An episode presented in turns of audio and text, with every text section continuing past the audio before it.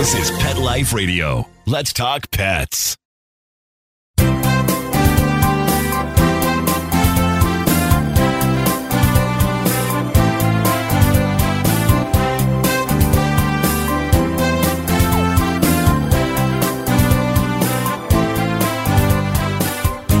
And here we are live here on Pet Life Radio and Instagram. You're live with Dr. Jeff Werber, your host for the next 30 minutes here on Pet Life Radio. Ask the Vets with Dr. Jeff. Here for you, here for your pets.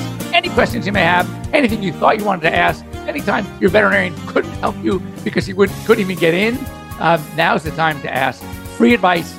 And you know, what could be better than free? Anyway, thank you all for joining me here. Uh, as you know, I've been um, gone for the last couple of weeks.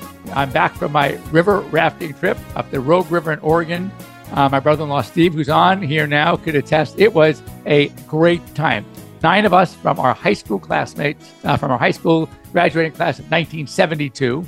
And it was absolutely amazing. And um, we all had a great time. Most of us took a little swim when we were in the kayaks. The rafts did great, the big rafts. But when you do the kayaks, sometimes it was pretty tough.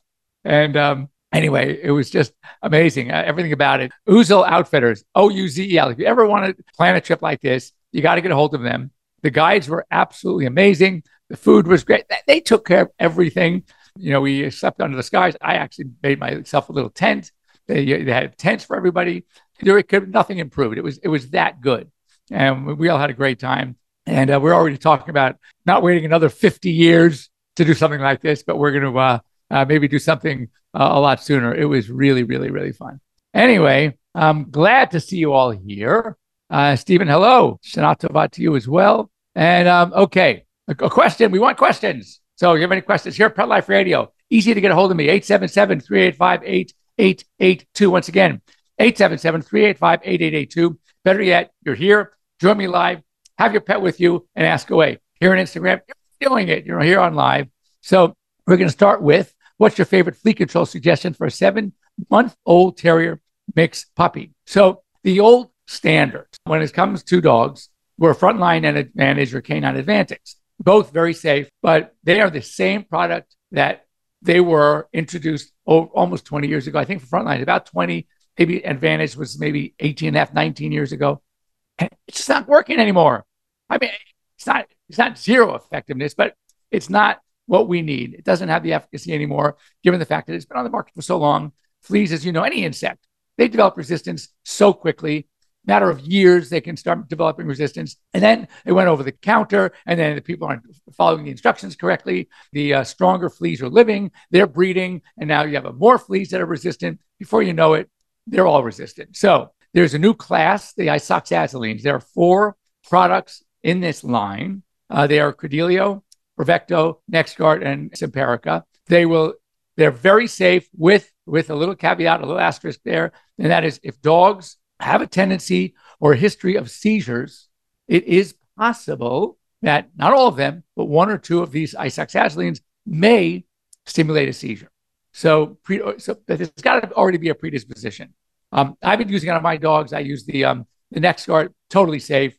I've recommended thousands upon thousands of doses. None of my patients have had a problem. But of course, when you go online, it, it's sensationalizing everything. There could be two cases out of uh, 10 million, and you're, all you're going to read about are those two cases. So, my good friend, Dr. Mike Dryden, professor emeritus of parasitology at Kansas State University, his lab has tested everything. I don't think there's a flea product or any you know parasite related product that hits the market that has not been through his lab first at K State. And he's a big fan of these. And, and that's kind of the lead I follow. So, any of them. Now, one thing I will add to this is that we are seeing here in Southern California more and more mosquitoes. There's never been a problem before. And now, again, it was predicted years ago because the, uh, again, mosquitoes are changing. There's a couple of breeds that have adapted to our drier climate, humidity. And therefore, we are seeing more and more mosquitoes mosquitoes carry heartworm disease. And that heartworm disease, most of the time, except for the ProHeart products, were injections for either six months or a year, most often are given as a once a month chewable. And like HeartGard, like Interceptor, very effective. Well, three of the four isoxazolines, and it wouldn't surprise me if the fourth one, Bravecto, will follow suit soon, have a triple protection fleas, tick, and heartworm. So Credelio Plus, Simparica Trio, and NexGard just came out with their plus, and it's not just flea, tick, and heartworm, flea, tick, heartworm, and intestinal parasites. So um, you get a, a quadruple whammy um, if you want to do that, go that route. So those are the ones that I'd recommend. And if you have an animal, a dog that has had seizures before, and now you're you're somewhat hesitant, go ahead and try one. If it works, great. If not, try one of the others. What Dr. Dryden said is just because one of them may initiate a seizure in dogs that are already predisposed, not everyone will. So it's worth trying another one. If none of them work or you're ner- nervous, Revolution is still an option. Comfortis trifexis are still options. They're newer, so they haven't, there's not as much resistance. But I would, at this point, avoid. I mean, can, again, they're totally safe. If you want to try it, there's no downside to trying it. But the uh, fipronil, which is frontline, or the imidacloprid, which is Advantage and Canine Advantix, may, well, you could try them. They're safe, but they probably won't be as effective as you'd want them to be. So uh, keep that in mind. Sludge in the gallbladder, ways to get rid of it. So, yes, that is something that we often see. And basically, when you do an ultrasound, you look at the gallbladder. The gallbladder usually is when the dogs are, are hungry, uh, you see there's more bile in the gallbladder. And that's what it does. I mean, it helps with digestion. And therefore, when we have a dog that's starving um, or not eating well, you'll see more, a larger gallbladder, because every time the one of the stimulus to, to reduce and to secrete the bile um, into the intestine through the bile ducts is from eating. So, what we see when we see sludge, it's almost like think of crystals in a regular urinary bladder. That's kind of what the sludge is. If there is, you know, basically, if that's all there is and there is no obstruction, then you might want to try something, talk to your veterinarian. It's a prescription called Ursodiol. Ursodiol will help decrease some of the sludge, but it's not recommended if there's any kind of bile duct obstruction. So it will help reduce the sludge but uh, as I said, you want to make sure first that everything is open, the channels are open, the bladder, gallbladder will empty with food, you know, with a meal. Then ursodiol is it works well. I have many, many clients that have been on ursodiol for, I mean, years, and they're doing really, really well. So that would be my recommendation. But you need to, you know, first get an ultrasound, talk to your veterinarian. You might even need to see an internist to make sure that everything is in order. Now, it, beyond that, can the gallbladder be surgically removed? And the answer is yes. Again, that would be a surgery for, in my opinion, a board certified surgeon. I do a lot of soft tissue surgery. I've done liver lobe resections, uh, but I would not do a gallbladder. But for a board certified surgeon or a, a veterinarian who is just really comfortable and adept at surgery, then it might be something to look forward to as another option in the future. If you have any more questions than that, please, please reach out to me and I'd be happy to help you. Maybe has bloody mucus poop, not eating waste you into Cerenia and Flagyl.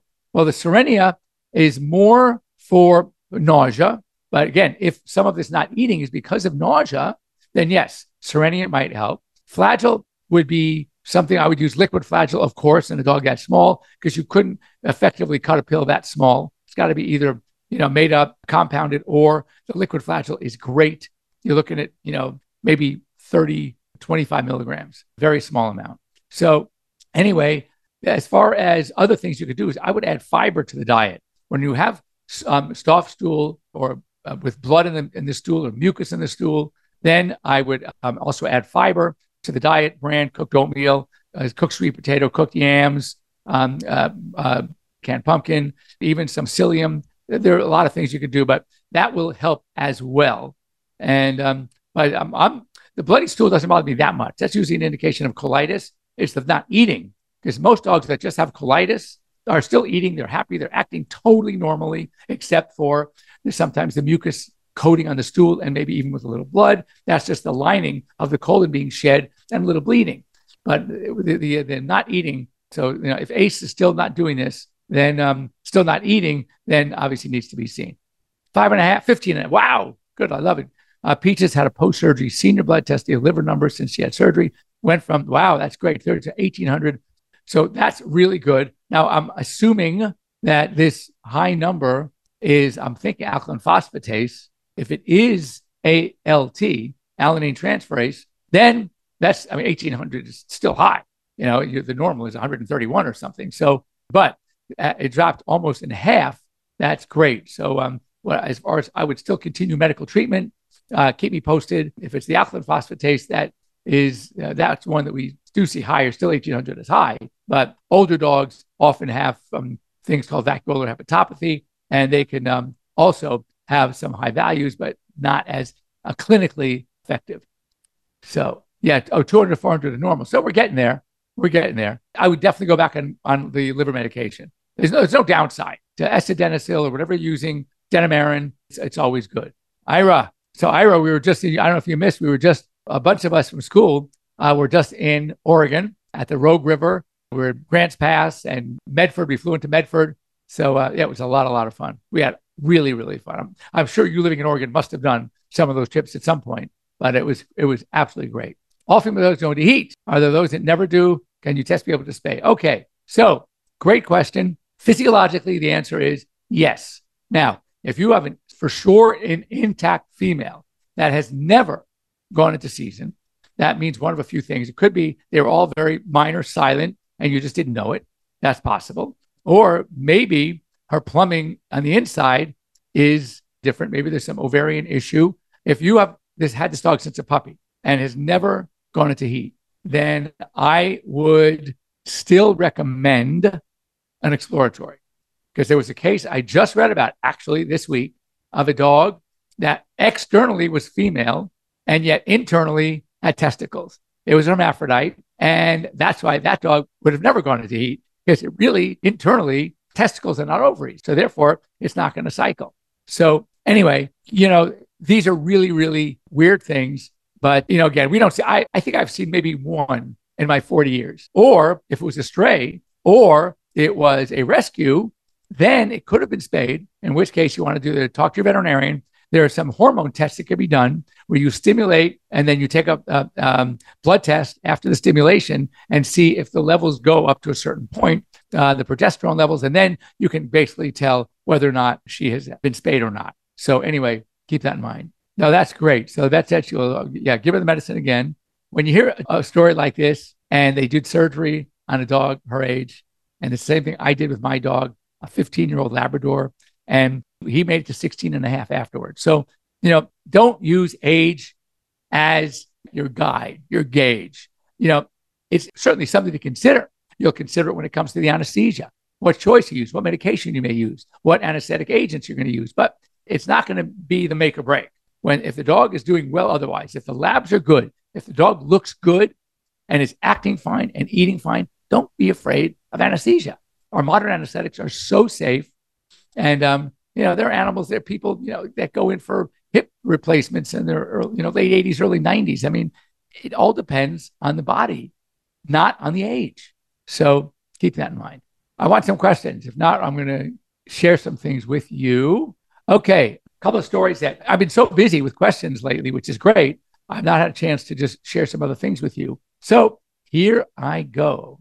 Uh, by the way, these are some things from the from the news feeds and um, I'll do a couple of them. Then we're going to take a break and we're going to come back. Hopefully, you have some questions. If not, we'll have more to talk about. Lepto. Lepto seems to be on the rise again in some areas of the country. And, you know, and what happens is it, it, it goes up and down. So, um, you know, the, the more relaxed people get and they stop, you know, vaccinating or, or, or taking precaution, then we see a rise in this. That's what happens to parvovirus.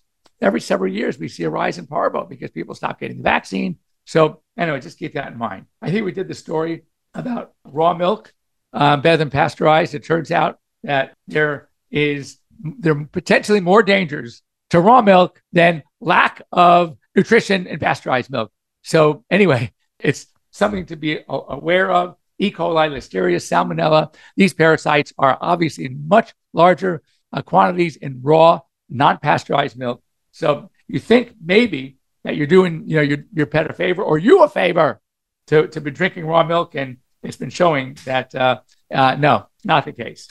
OCD, right? We've we've talked about that. A lot of people, I'm sure you know, that have uh, OCD, and guess what? Dogs have it too. And um, things like pacing, responding to invisible objects when stressed, when things like this, when they hide in corners, they walk into a corner called head pressing.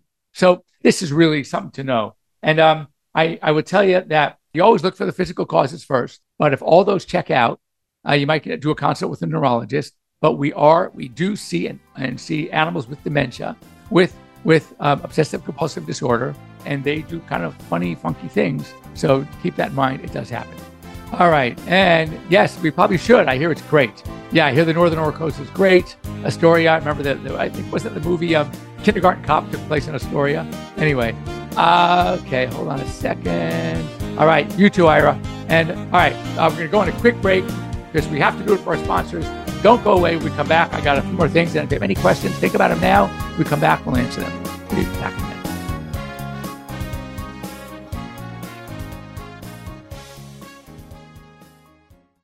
Take a bite out of your competition. Advertise your business with an ad in Pet Life Radio podcasts and radio shows. There is no other pet related media that is as large and reaches more pet parents and pet lovers than Pet Life Radio. With over 7 million monthly listeners, Pet Life Radio podcasts are available on all major podcast platforms. And our live radio stream goes out to over 250 million subscribers on iHeartRadio, Audacy, TuneIn, and other streaming apps. For more information on how you can advertise on the number one pet podcast and radio network, visit PetLifeRadio.com slash advertise today. Let's talk pets Let's talk pets on Pet Life Radio. Pet Life Radio. PetLifeRadio.com.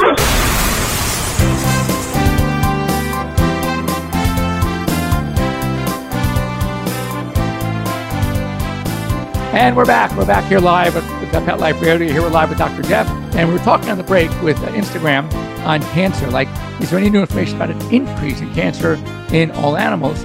And, you know, I, I'm not convinced that there's a true increase relative maybe to our awareness, to our knowledge, where we're diagnosing more. We're also beating other diseases that affect our older animals. So now they're living longer and now getting cancer. They would have probably gotten it anyway if we couldn't treat the heart disease well or if we couldn't treat the kidney disease well. So these are all things that, that need to be concerned. Is there a greater number or better recognition, better diagnostic skills? I think people are, are willing to go further on their testing, and maybe we're finding more cancer that way. It is it's a very interesting question.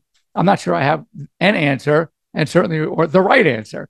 What I will do is I will. Um, I have a good friend of mine who, uh, uh, Dr. Rodney Ale, amazing. He's double boarded in oncology, medical oncology, and radiation oncology. And I'm going to see if he uh, is aware. Are they noticing truly an increase in the number of uh, uh, cases of cancer? And then, if it is, if there is, then I would say it's got to be diet, it's got to be overall health, it's got to be the immune system, stimulating the immune system. I mean, think of it this way: you know, people that get sick in general get disease. They're usually, I mean, not they're usually, but oftentimes the incidence is greater in people that are in terrible condition, that don't eat well, don't exercise. Conversely, people that do oftentimes seem to stay healthier in the long haul.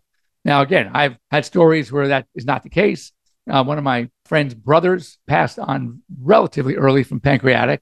And this guy was in amazing shape. But he did the century bike riding. He was lean. He was tall. He had everything going for him as far as health and he kept losing weight, losing weight. Doctor said, You're working out too much. You got to eat better, eat more, more protein, right? He ate more, still losing weight. And they started, they did a full body scan, pancreatic cancer. He was gone three months later. I mean, that does happen for sure. So, you know, the best we can do is keep ourselves in good shape. That's what I'm working on trying to do. And I think that will, if, if anything, if uh, it'll make me feel better while I'm here, right? I could do more. So that's um, kind of one of the things I, I'm happy about that. If it keeps me um, running around, keeps me at uh, you know almost 69 years old, going to wild river trips and and and getting tossed out of kayak and swimming and all that, braving the rapids, I'm okay. I'm okay. Yeah, we could maybe get a guest on oncologist. It might be. Uh, let me work on that. That's a good point. Actually, well, a good a friend of mine is doing his radiation oncology, but I'm looking for someone doing medical oncology. So um, yeah, let me uh, let me look into that. That wouldn't be a bad idea. And act, who I can get is based in New York, Dr. Sue Ettinger. She is she does a lot of media herself. Maybe I can get her as a guest. I'll send her a text today and um, see if we can we can arrange for that. That would be a great one and a great segment to have an oncologist and all the questions about cancer and what's new and um, what advances are being made in cancer would be really really great. Okay. Oh, this is also a good one. This is a, a, a caution for you. air fresheners, any of those plugins that you use around the house. This article is be careful of diffusers and sprays that may pose hazards to pets. They irritate the lungs or deposit chemical residues that end up on their fur. And then when they ingest, when they clean themselves, they might be a problem. So make sure when you use them, you're going to use them in well ventilated areas. And um, but that's pretty frightening because a lot of a lot. I mean, we have you know the Glade, all those you know, those air fresheners we have plugged in around the house. So um, also FIP and cats. I want to talk about that. I know we've mentioned it before. I kind of registered, but I joined a site called FIP Warriors. Now I've had a number of cats, FIP, feline infectious peritonitis, a coronavirus that is basically was, I can clearly say 100% deadly, especially the effusive or the wet form. Uh, it could be controlled for a while if they have the dry form, but it was a deadly disease. And now there's a cure. And what's so interesting, we're getting caught up in this FDA political BS where the discovery was made at Davis, Dr. Niels Pedersen, who was actually one of my professors, you know, back in the early 80s. And um, they have a basically it's a cure. It's, it's called GS 441524. They just call it GS 441 for short. It is related to like remdesivir that they were using to treat COVID early on, still I think are. And um, anyway, it is it's curing these cats, curing cats. I've had about eight patients. The only one that didn't do well, and it, there's a side story to that one, which I'm a bit suspect. The owner was unable to give all the shots. You have to give 84 consecutive shots, 84 days. And he, um, so he, a friend of his was worked at or was a vet in Mexico. And he took, he said, I can't do it. I don't have the time. I, I don't have the knowledge. He put the, sent the cat and the medicine down to Mexico. And that's the only cat that didn't make it. So I don't know if this vet was having his test. I don't know. And I can't, it was just weird that the only cat of all of my own patients and the ones that I hear that did not do well was this one. Now, are there others that aren't doing well? I'm sure there are. It's like any treatment for any disease, not every single patient, but it is definitely if you have an FIP cat, uh, these cats get very sick. Their bellies fill up with fluid. Usually that's the effusive form. They lose weight. They don't want to eat. They're sick cats. They're strong positive for FIP. Um, anyway, it is really, really great. Quick question. My female Yorkie is 11, seems to be frequently urinating more than normal, seems to hold all day in kennel, but when he urinates quite frequently. So, you know, again, first thing you do in a case like that, anything urinary tract is I do is I do urinalysis. And when I collect the urine, I do it with an ultrasound probe. So I get to look at the bladder, see if there's any crystals, any stones, what the bladder wall looks like. Is there TCC, transitional cell carcinoma, you know, anything going on in the bladder? And if all is normal and the urine comes back normally, then um, I'd say look for other metabolic things that make her drink more water. So therefore, it has to urinate more. Diabetes, Cushing's, um, et cetera. There's so many things that can contribute to this. If there is an abnormality or you do pick up a bladder infection, then of course treat the infection. Sometimes animals like this will actually leak urine. Okay. And so if that's the case, then there are some medications for this. Uh, one that, that, I like is called Proin, phenylpropanolamine, and it's called urinary incontinence. And they say they dribble urine all the time, usually when they're sleeping. So again, then then there are animals. We talked earlier about dementia, and there's animals that because they're it's, it's deep sleep, they no longer wake up when they have to you know urinate, and they just urinate right there in bed. So again, there are a lot of explanations for it. There are many ways that the things you have to do to check off the list to rule out or rule in a problem, but uh, usually is pretty fixable. Last, you know, worst scenario, as long as she's not leaking, then that's a good thing. You don't need the diapers, but that's another option for those that leak that are non-responsive to either uh, the Incurin, the estrogen, or the phenylpropanolamine, the Proin. So just keep that in mind. But first thing you do is get a diagnosis. And I'm waving, waving, waving. Okay, so it looks like we are out of time for those of many of us tonight and tomorrow starts Yom Kippur. It's our big chance. This we're gonna ask for forgiveness for for all the bad things we've done. I've done quite a few, so uh, I'll be I'll be working on it. Um, but have an easy fast, those of you fasting, and uh, I'm looking forward to a, a great New Year for all of us. And uh, anyway, so um, we will uh, we'll see. Oh, nah. Speaking of holidays, so I'm not going to be here for the next two Sundays. There's another holiday out there, not as not as famous as Rosh Hashanah and Yom Kippur, but uh, it's another holiday. So I'll be out the next two Sundays. Back three weeks from today. But I will be available as always. You can always catch me on Instagram or on Pet Life Radio, Dr. Jeff at petliferadio.com. Instagram here. Just just reach out for me, and um, that's right. We'll we'll go we'll go uh, we'll go from there. Thank you for joining me again. Sorry I was not been around the last two weeks, but I will, uh, as I said, three more weeks, and um, we'll go from there. Great week, everybody. Well, for you, great several weeks, everybody, and um, I will be back in three weeks from today, and looking forward to it. Any questions? Send them to me, or you want to save them live for the show. And for New York Yankee, I will see to get a hold of Dr. Ettinger and see if I can get her on the show. All right, very good, wonderful, easy, fast, and happy New Year to those my Jewish friends. And we'll um, uh, we'll see you in three weeks. Bye bye. Let's talk pets every week on demand, only on PetLifeRadio.com.